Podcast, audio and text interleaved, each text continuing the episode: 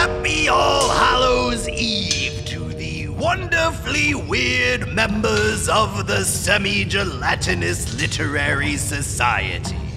It is I, your humble horror host and worm ridden mortician, Elmer the Embalmer, back to torture your ear holes with our second annual Halloween Poetry Extravaganza. Ah, given all the goblin grumbling about global warming, and I'm not talking about Bjorn's crematory and cakery, I thought I'd stumble into the mortuary to unchain a dusty tome of world ending delights. Written by my old pal and definitely not a vampire, Lord Byron. Yes. So, settle in your uneasy chair, rest your rotting bones, and prepare yourself for a grim apocalypse as I present Darkness, first published in Byron's Prisoner of Chillon collection in 1816. I had a dream, which was not all a dream. The bright sun was extinguished, and the stars did wander darkling in the eternal space, rayless and pathless, and the icy earth swung blind and blackening in the moonless air.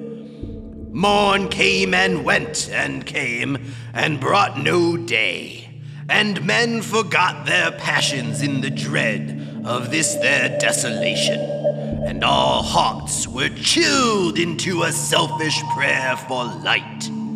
And they did live by watchfires and the thrones, the palaces of crowned kings, the huts, the habitations of all things which dwell were burnt for beacons, cities were consumed, and men were gathered round their blazing homes to look once more into each other's face.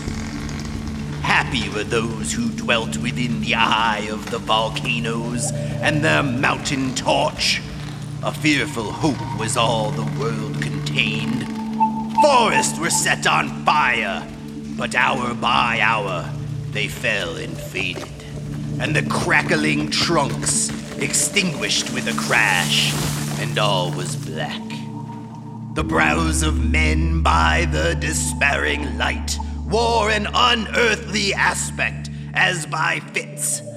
The flashes fell upon them. Some lay down and hid their eyes and wept, and some did rest, their chins upon their clenched hands, and smiled.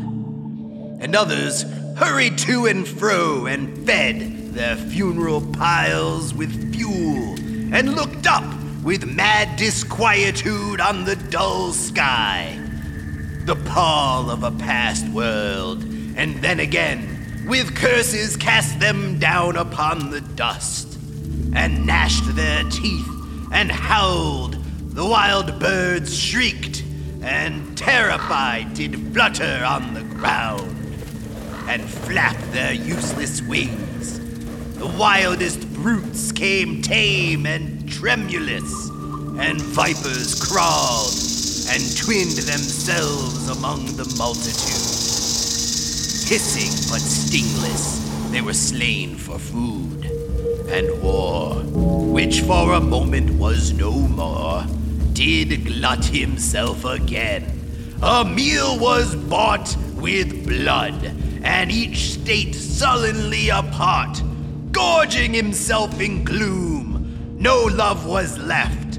All earth was but one thought, and that was death. Immediate and inglorious, and the pang of famine fed upon all entrails. Men died, and their bones were tombless as their flesh. The meager by the meager were devoured. Even dogs, like Roscoe, assailed their masters, all save one. And he was faithful to a course, and kept the birds and beasts and famished men at bay, till hunger clung them, or the dropping dead lured their lank jaws. Himself sought out no food, but with a piteous and perpetual moan, and a quick desolate cry, licking the hand which answered not with a caress, he died. The crowd was famished by degrees, but two of an enormous city did survive, and they were enemies. They met beside the dying embers of an altar place, where had been heaped a mass of holy things for an unholy usage. They raked up, and shivering scraped with their cold skeleton hands the feeble ashes and their feeble breath blew for a little life and made a flame which was a mockery. Then they lifted up their eyes as it grew lighter and beheld each other's aspects, saw and shrieked and died. Even of their mutual hideousness they died, unknowing who he was upon whose brow famine had written fiend the world was void. The populous and the powerful was a lump, seasonless, herbless, treeless, manless, lifeless. A lump of death, a chaos of hard clay. The rivers, lakes, and ocean all stood still, and nothing stirred within their silent depths.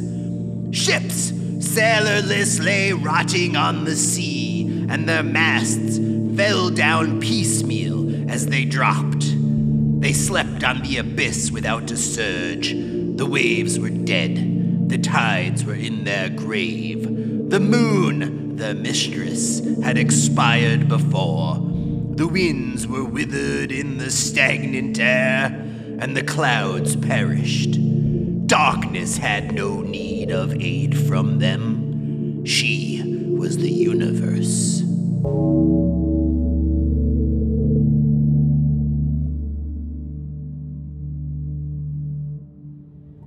Well, wasn't that just a joyous romp through the end of the world, kids? I'm just jazzed at what fun that was. And do remember when you are out trick or treating this evening with your plastic pumpkin filled to the brim with sickly Smarties and moldy candy corn, it's not the end of the world. Yet.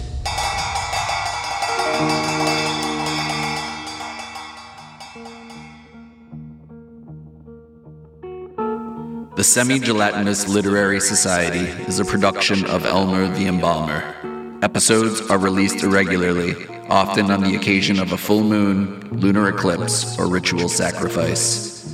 The Semi Gelatinous Literary Society is open to original short story submissions. If you dare, send your stories to Elmer by emailing semigelatinouslitararysociety at gmail.com.